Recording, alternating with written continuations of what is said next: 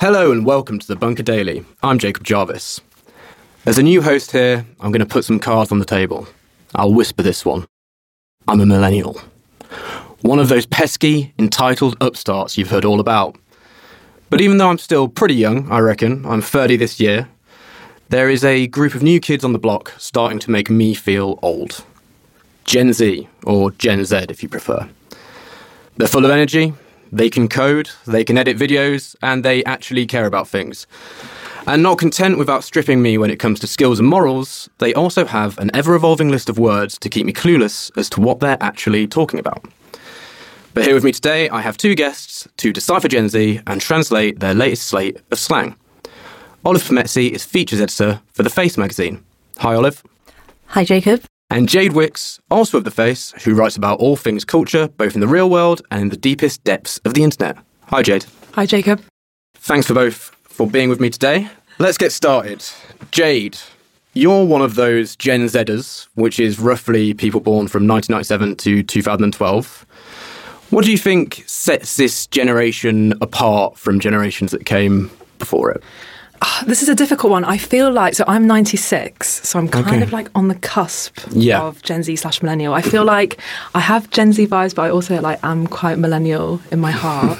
but I do think that what kind of sets Gen Z apart, I guess, is it's one of the first generations to have properly kind of grown up with smartphones and social hmm. media, and they're much more aware of themselves as kind of like a brand and their image as a brand. So they're more likely to kind of pick up and drop slang terms kind of as quickly as it takes to post and delete a picture on Instagram, and it's much more quick fire in that way. Yeah, I I guess awareness of themselves as a brand is what kind of sets them apart from other generations. That kind of awareness. You know, when you're you're at a party back in kind of like 2000, you weren't worried about pictures turning up and your employer mm-hmm. seeing them, and you know that's Yeah. stopping you from getting a job at some point. But now, you know, it's much more curated. Yeah, I mean, even when I was at university, which isn't that long ago, I remember getting my first iPhone. I'm, I'm starting to make myself feel old straight away, but I might as well lean into that. And before that, I had this awful smartphone which just took the like most ludicrous photos. They were just so bad. And so, yeah, I mean, how does that feel? That kind of, you know, when you're doing an experience like Freshers, I mean, I probably didn't revel myself in glory doing something w- with my behavior during that point, but there's maybe about 10 blurry pictures of me. How does it feel when you're going through those points in life knowing that everything could be documented and sort of blown up? How did that make you feel? Well, I guess it's scary and there's a lot of pressure and it makes you feel much more self-conscious about what you kind of put, put out there. And I suppose now with TikTok as well, which, which wasn't so much of a thing when I was growing up, you kind of, when you lean into slang and you lean into trends, it's kind of to take part in what kind of seems cool in that moment, if that makes hmm. sense. It's a bit more calculated, I guess, than it would be when you're kind of at freshers and then you're putting all the pictures up on Facebook and like tagging all your mates in them. Yeah. That kind of thing. Do you think it's easier to classify Gen Z as well because sort of less than half of Gen Z are adults at this point? There's only a small chunk that are 18 to 25. So hmm. maybe, you know, when we speak about other generations, all of them are adults and it's maybe a bit more of a sort of amorphous chunk of people. Whereas with hmm. Gen Z, that's only seven years worth of people. So do you think that maybe makes them a little bit easier to pigeonhole maybe than the older generations just because there are there are less in the adult world really? I don't know. I feel like we kind of have a bit of a short memory when it comes to that, and we've actually pigeonholed every generation as they've been coming hmm. up. Like the Gen Xers, the Millennials, and stuff. Like they used to have like covers on Time magazine where it was like, "This is the lazy generation." I hmm. think was that with Millennials. I think Yeah, I'm thinking- millennials are the lazy Yeah. generation. Yeah, I think that's what I'm thinking of. So I think, yeah, we're kind of very quick to pigeonhole everyone. Yeah. And it's hilarious that we kind of say those same things about Gen Z now, when actually that's what we were saying about Millennials, kind of like ten years ago. Yeah, I definitely feel like I've got plenty of avocado on toast and entitled jibes for a long time. Even though now, yeah, I mean, I'm a millennial and that's like 30 ish to 40 or something like that, roughly. So it's sort of, mm. you know, that's a huge, it's a huge breakup, really. Yeah. So, Olive, every generation has had slang, but Gen Z seems to have, to me, it seems like they have more. Do you think that's just social media making it more present, or is that a bit of an oversimplification? Yeah, I think social media does play a huge role in it. I think the fact that you can be online and you have access to all of this slang. Like I think before, probably slang was a lot more localized. So you would have UK mm-hmm. slang, you would have London specific slang, you would have Northern slang, but now you have people in America saying words like fam, which is mm. very London based slang and it sounds kind of weird coming out with an American Yeah. accent sometimes but because it's able to like kind of travel Yeah. over the internet people are picking up all these terms and then I also think there is a lot of community online so a lot of the slang is born out of these communities like Hmm. you know kind of fandoms or gaming communities that's where you see a lot of the roots of the kind of slang that we're going to talk about today that come Yeah. from those kind of subcultures online so I think there's just more space for people to develop this language Yeah. and kind of layer it and like a lot of this language is also like very layered so you're like just building on stuff Yeah. that has been said before so you had you know at one point people were saying that's hot then they were saying that's fire now we're saying that's lit and it's just the same thing but just a different version of it which is like growing Yeah. with each generation Do you think some of it comes from a kind of crossover between cultures sometimes as well? Because that's accelerated. You know, we sort of see maybe musically, you know, you see these genres coming out where it's just two, you know, maybe diametrically opposed things thrown together, and then suddenly they're sort of, you know, so it's like, I know, you get these hardcore bands who dress like they're all rappers, and then you get these metal bands who are party people or whatever, like this kind of weird sort of, you know, mix of different people. Do you think that's part of what's been accelerated? And that means words just get shared kind of naturally because people maybe are just mixing more with different groups than they would have before? yeah I think so. I think genres as we once knew them have kind of been thrown out the window. You'll like like you say you'll have hmm. like pop punk artists collaborating with rappers. And you know I think you know we've seen emo make a real big comeback in the past year or so. And at once upon a time emos were like their group. And you Yeah. wouldn't like socialize with them whereas everyone's blending together. And I think that's kind of also a very Gen Z thing the kind Yeah. of like focus on the individual and the kind of like you do you mentality and not so much being in a clique or like Yeah. wanting to like have your people and just know those people. You want to like actually be involved in a bit of everything and kind of like put everything together for your own individual style. Jade, with the slang, to you, what's the what's the point? You know, is it to signify identity? Is it to keep oldies out a little bit, or is it just for a laugh? Is there a kind of motivation behind wanting to use slang for people? I feel like it's kind of not really that deep, like especially hmm. when you're in the moment. Like I think at its core, slang is like a shorthand. It's like an inside language Yeah. that you use to kind of build a community with people. It's kind of just like a wink, wink, nudge, nudge Yeah. kind of thing, and then it kind of takes on a life as it, of its own, as things do with the internet. Hmm. So I think that's where it's kind of born from, but it's not necessarily something that is created with the purpose of keeping people out. I don't think. I think it's just.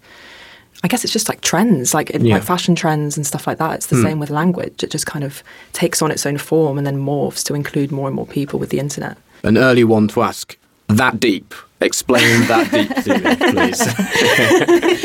that deep means that it's just not that meaningful. It's Okay. not got ulterior motives. It's not hmm. something that, I mean, I feel like with language it's difficult because you look back on it and you know maybe in 10 years it will be that deep because it will be interesting to study in terms of the culture and what was going on in that moment. But in the moment when when people come up with slang you know most of the time it's just a joke you know mm. it's nothing that really is set out to reflect like a cultural shift to Yeah. begin with. Yeah. Let's get on to some of the more popular words that I've seen kicking around the internet. And I've gone down into the, you know, the content cave, so you, so you don't have to. Uh, Olive, what does it mean to stand someone? Okay, so to be a stan is to be an obsessive fan, like to the, it's the most you can be obs- an obsessed with a celebrity. So the term kind of originates from Eminem's song Stan. Okay. Um, so Eminem takes on a voice of one of his fans who is writing letters to him about how much he loves him, and then he becomes increasingly angry when he doesn't respond, and Yeah. eventually goes on to kill himself and his girlfriend, which is pretty dark. But in the modern context, it, it's just kind of been appropriated to Yeah. represent fanatical fans who will, you know, start fan pages, tweet every single time Yeah. they do something, get them to the top of the charts at whatever cost, just support them through it Yeah. throughout everything. That's why BTS are trending on Twitter every single day. Absolutely, I suppose. the BTS army. Yeah. they get out there. Jade, what's the appeal of standing to Gen Z? I don't know. When I was maybe a bit younger, it kind of felt like, you know, if someone was cool and just looked a bit cool, you didn't really care about who they were so much. You'd just go, oh, yeah, their music's kind of cool and I'd like to look like that. Mm. So I like it. What's the appeal to, you know, that standing mentality seems to be a little bit, I'll use one of my new words now, a little bit deeper than that, I. Well, I don't think this is a uniquely kind of Gen Z phenomenon. Like I liken it to kind of supporting your favorite sports team. Like you, you uplift them tirelessly through all their wins and losses, and your allegiance to them never shifts. And you kind of hmm. bond with others over the whole experience. And you can kind of look back all the way to the '60s with Beatlemania and how you know people were reacting to the Beatles, the Rolling Stones, and I think that's really carried over to now with you know the Beehive, Beyonce.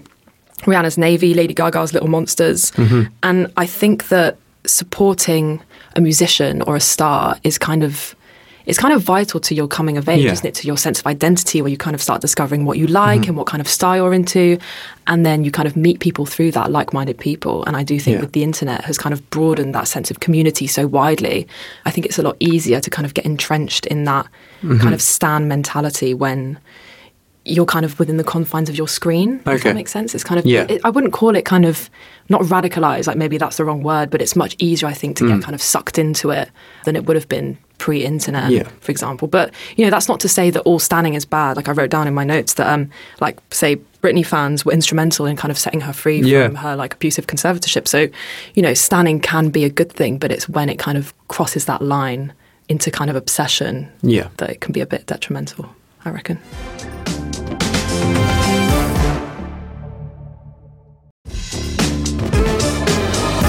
As of right now, hosting this podcast, have I got main character syndrome? Main character syndrome. I mean, maybe, but I don't think that's a bad thing. Okay. Um, so, I guess to describe it, main character syndrome is when you believe or you act as though you're the main character in your own film. So, I think probably like the ultimate example of a main character is Carrie Bradshaw in Sex and the City because Okay. um, she doesn't.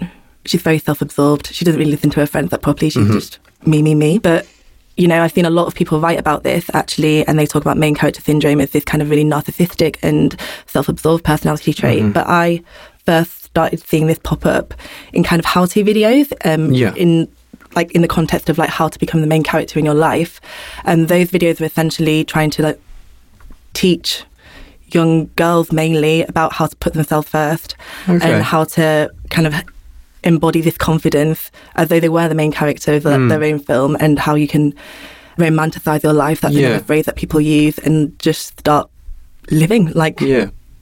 you're the star, basically. Because Jade spoke about the pressures of social media before, but do you think this maybe actually shows a little bit of the? Well, I'm sure there's a huge positive side to social media too, in that it's you know encouraging people to be themselves and sort of there's this. There is a side of positivity before it becomes toxic positivity, which is a whole other thing. But you know, do you think that shows the the good side of social media too? Yeah, I think it kind of like it's like always a back and forth. So you always have like one trend, and then you see something else come out of it, such as mm-hmm. main character syndrome. And I think so. I mentioned romanticize your life, and I feel like that came post everyone trying to kind of embody this kind of insta perfection Yeah. on social media and feeling like you know if you weren't out on like a five star holiday, then Yeah. you weren't living your best life. Whereas if you just romanticize the normal stuff like reading a book and actually learning and enjoying that, then you can romanticize that and be the main character and actually picture yourself in a film sat by a rainy Yeah. window reading a book. Like that'd be quite a romantic scene. Um, Yeah, yeah. So I think it's just kind of like it was a way to switch the mentality so you're not feeling like you're missing out, FOMO, and you're actually just embracing you and who you are and Yeah. even the like mundanity of your life. No, yeah, no, I like that idea because sometimes I do open my Instagram and I just think, why does everyone I know just be in Dubai at an infinity pool all the time? And I'm in the office. I'm just like, how? I just don't get it. But that's what you sort of feel like sometimes. So uh, some of these phrases seem to relate to phases as well. So Jade, what's What's goblin mode? Oh my god, goblin mode. So Olive and I are like the self-professed goblin mode correspondents at the thing. So we're just obsessed with this phrase. So the the roots of the term actually go all the way back to 2009 when someone kind of inconspicuously tweeted it, but it actually resurfaced when everyone's favorite celebrity, Julia Fox, well, there was actually a fake headline that suggested that she'd broken up with Kanye West because he didn't like it when I went goblin mode, um, which uh, which was disproven. It wasn't true, but um, it went viral immediately, and so many people kind of latched onto it as a new vibe, aesthetic, way of mm-hmm. life, whatever you want to call it. And I kind of think that at its core, it's all about embracing chaos. It's the ultimate anti yeah. anti aesthetic, and it's kind of giving a finger to the self improvement movement, um, which is kind of what Olive mentioned a second ago about yeah. having this kind of insta perfect life. And there was um, a trend on TikTok called That Girl, How to Be That Girl. Yeah. And it was kind of putting such an emphasis on being wholesome, mm. doing wholesome things, and living this wholesome life. And it's like, the world is on fire. Everything's yeah, burning yeah. outside. You know, sometimes you want to spontaneously combust with rage. You want to rip your hair out. you want to crawl around on all fours, foraging for snacks around your flat. Like that yeah, is very that is very goblin mode to me. Is when you just lose all inhibitions and you just begin to kind of be your truest, most feral self. Yeah, I mean that sounds like my my dream lifestyle. Really, That's I mean, yeah, I like presenting this podcast. That's cool. But if I could just be crawling around looking for snacks at all time, so yeah, if there's I don't if there's any jobs being a snack crawler. if anyone wants to ring in, that's fine. They can do. Let's do a little quick fire round to get through a few more of these. So, Olive, what is the ick? The ick another favourite in the Face Office. Um, so the ick, I think this mainly came from Love Island, or it was at least popularised on Love Island, and it is kind of like this feeling that you get when you're dating someone and you just suddenly mm-hmm. don't fancy them anymore. Um, and it's the ick. You can't describe it, but it's just this feeling of disgust, and it's just the biggest turn off in the world. But it can be. I think the reason it's become so popular, especially in the past couple of months, is that people have been describing their icks online, mm-hmm. and they're so specific that it's hilarious. And so I remember seeing one where a girl got the ick because she saw that this guy owned a printer, or or someone got the ick when she and her boyfriend went to Harry Potter World and he was riding a broomstick in front of a green screen, yeah. and that gave her the ick. So things like that that are just so specific, but hilarious and you can also kind of understand why they'd be off-putting and not them yeah, like yeah. sexually charged I guess you should say. Um, so that is that feeling. Yeah I mean we've written a lot yeah. about it. We have a whole column dedicated to the oh, ick. Okay. Um, it's called ick I'm thinking about the times I've potentially caused ick right now and may not sleep this evening because of that as, I, as I ponder. Don't go into it. Uh, Jade Poggers Okay, poggers, I'm not going to lie, we struggled with. When you sent really? that over, we didn't really know what it was, but we did some research. so it actually refers to a kind of specific Twitch emoji, which depicts a surprised looking Pepe the Frog. Um, okay. You know Pepe the Frog? Mm. Yeah. Which so, has some other connotations, yes, right? Mm-hmm. Some kind of 4chan alt right connotations. Mm. So, what started out as being kind of like a harmless toad cartoon has kind of slipped into that kind of more mm. nefarious side of the internet. But basically, it has kind of moved over from Twitch into TikTok to basically mean great, something really sick, oh, something okay. really cool, kind of like peng adjacent, I would say. Peng adjacent, like class. yeah, kind of oh, okay. like banging. Okay, so it's like, I don't know, cool really cool. Yeah, yeah, but cool wicked yeah. maybe that would be wicked. the that's the naughties version of poggers for sure i'd say no cap what does no cap mean? No cap means it's basically a way of saying that you're not lying when you're telling okay. a story that seems particularly hard to believe. Mm-hmm. Like no cap, like you, are tweeting this kind of wild story of something that happened to you, and then you end it with no cap, or yeah. cap okay. means someone is lying. Yeah, well, like cap, like high cap was used in rap a lot, like in the 80s and 90s to like say okay. like you're like exaggerating, or like you're boasting too much and you're actually exaggerating okay. the things that you've got. Whereas now rappers will use it to like boast about the things that they've got, but then say no cap. Like I legitimately own a Bentley, so you can't come. Okay, so it's like you know, so so people can not be accused of sort of bigging up their credentials, sort of yeah. thing. They can say no cap. Like, like this is we're legit. on the bunker podcast today. No cap. yeah, yeah, yeah. Or you say someone's capping, no. it's like they're lying. They're lying. they're bullshitting you. Oliver, we spoke about goblin mode. I feel like this one maybe is in the same sort of realm. Feral Girl Summer. Feral Girl Summer, yeah, yes. it's very Goblin Mode adjacent, I would say. Um, yeah. yeah, it's just about going feral, letting loose, releasing your inner inhibitions, kind of getting rid of that kind Yeah. of perfection, going out in last night's makeup, Mm. staying up until 3 a.m. Has post COVID maybe brought this out because people are thinking, look, I've been trapped inside forever, so now it's time to sort of devolve a little bit and do what I like. Definitely, yes. Yeah. I think there's like a lot of TikToks knocking about um, of girls saying, you know, I've had enough of this perfect that girl aesthetic again. Yeah, it's yeah. like kind of a backlash to that. I'm just going to go feral this summer. I'm just going to go Cool. wild. I'm going to go to the festivals. I'm going to roll around in the dirt. I don't know. Um, it's definitely like a, a mood, a vibe. Okay. You two haven't made me feel that old, but you've made me really wish I was younger at the same time, is what I say. Jade, uh, simp. Okay, so simp basically means it's a word to describe a man usually Mm-hmm. who's kind of overly attentive slash submissive towards a woman and who's kind of really going the extra mile to try and woo her. Okay. So say commenting excessive fire emojis under a picture she's posted on Instagram, getting flowers delivered to her office. It's Mm-hmm. Okay. more something that's used within the kind of dating process. Okay. And it's kind of like a means to an end. Like this guy wants sex, this guy wants something more, so he's Okay. simping. He's simping for a woman. So it's sort of maybe behaviours that on the surface could look like, hey, I'm just being nice, I'm being friendly, but really there's probably a bit of a there's Yeah. a clear angle there as to what they're doing that everyone it, can see. It usually applies to more kind of over the top behaviour as well. This guy's really going for it. We know what he wants, Yeah, type of yeah. thing. And it is definitely used as an insult to men to Yeah. kind of make them feel stupid for doing this kind of okay. thing. So is it sometimes kind of, you know, guys who aren't getting the message, like they're maybe they're not that interested. They're like, oh, well, but maybe if I send 20 roses to their office, they'll be like, oh, I changed my mind. yeah, someone who's simping, like particularly on social media, you know, if someone's like consistently replying to a girl's tweet Okay. and she's not really giving anything back, it's like, mm-hmm. oh my god, this guy's simping, Yeah. simping for this woman. Olive, this one, normcore. Normcore. So this one I feel like kind of popped up in the early, to, like early 2010s, and it was coined by a trend forecasting agency called K-Hole, and it was used to kind of describe this kind of very normal aesthetic, like kind of dad jeans, plain t-shirt. Okay. Blazers, just like very clean, timeless clothes, um, brands like Uniqlo, that kind of vibe. And I feel like we've kind of moved away from normcore a little bit in that, you know, kind of got this like really maximalist DIY aesthetic that's coming through at the moment in fashion. However, I would say that the legacy of normcore is all of the other cores that we also now have. So, Yeah, I saw know, you wrote a piece about this. Well, you called it namecore, so Yeah. you added to this core problem. Adding to the problem, yeah. But yeah. yeah, what's going on with that? Yeah, so I think people just love to kind of identify trends online. So, and the, one of the easiest ways to do that is to just add core on the end of a word. So you've got like goblin core, you've got clown core, dino core, Mm-hmm. fairy core, regency core, which is like very inspired by Bridgerton. But yeah, I think people love to coin a trend name. I think part of it is kind of a bit tongue in cheek. It's kind of Okay.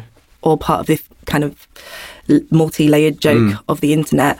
Um, but at the same time, once you coin a trend, then you can hashtag it. You can Yeah, find yeah. more people who are using that trend.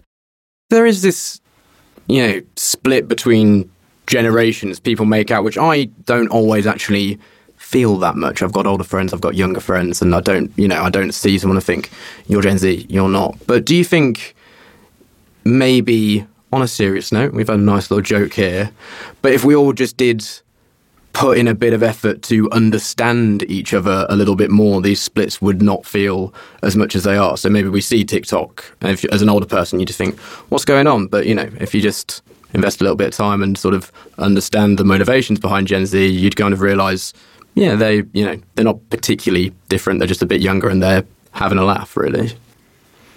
Yeah, I think I would definitely agree with that. I think there's this tendency from maybe older people to kind of look at TikTok and be like, "Oh my god, it's this instant gratification." You know, where where is the culture going and that kind of thing. But again, it's really not that deep. Like in the same way that millennials had things that they were interested in, or kind of Gen Xers, it's a similar thing for Gen Z now. You know, there's always this kind of relentless pursuit for newness and stuff, which is where a lot of these kind of terms come Yeah. from.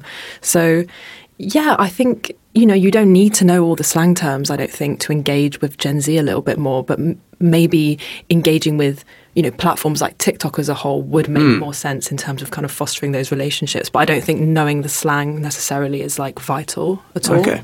Yeah. Yeah, I think as well, just I think I saw this when I published that name, name core piece. A lot of people were sharing it, being like, "Oh my god, kill me!" or "It's got it's gone too far." Like they're just making it Mm. worse now, and it's like, well, yeah, they are making it worse, but that's part of the fun of it. Like that, if you can just kind of, I guess it's not snobbery, but it's just this kind of like aversion to anything new. Yeah. If you can just like take a moment to like appreciate the humor and the layers behind it, then everyone will get on just fine. Yeah. That's ended on a very wholesome note, I'd say, right there. So, yeah, thank you very much, Jade, for being with me today. Thank you very much for having us, Jacob. And thank you, Olive, for being with us as well. Yeah, thank you very much. It's been really fun. Listeners, remember there's a new Bunker Daily every Wednesday, Thursday, and Sunday, with Start Your Week on Mondays, the main panel show on Tuesdays, and the Culture Bunker on Saturdays. Be sure to subscribe so you don't miss out on any new episodes. You can also back us on Patreon. There's a link in the show notes, or just search Bunker Patreon Podcast. This is Jacob Jarvis, signing out of the bunker. Thanks for listening. See you next time.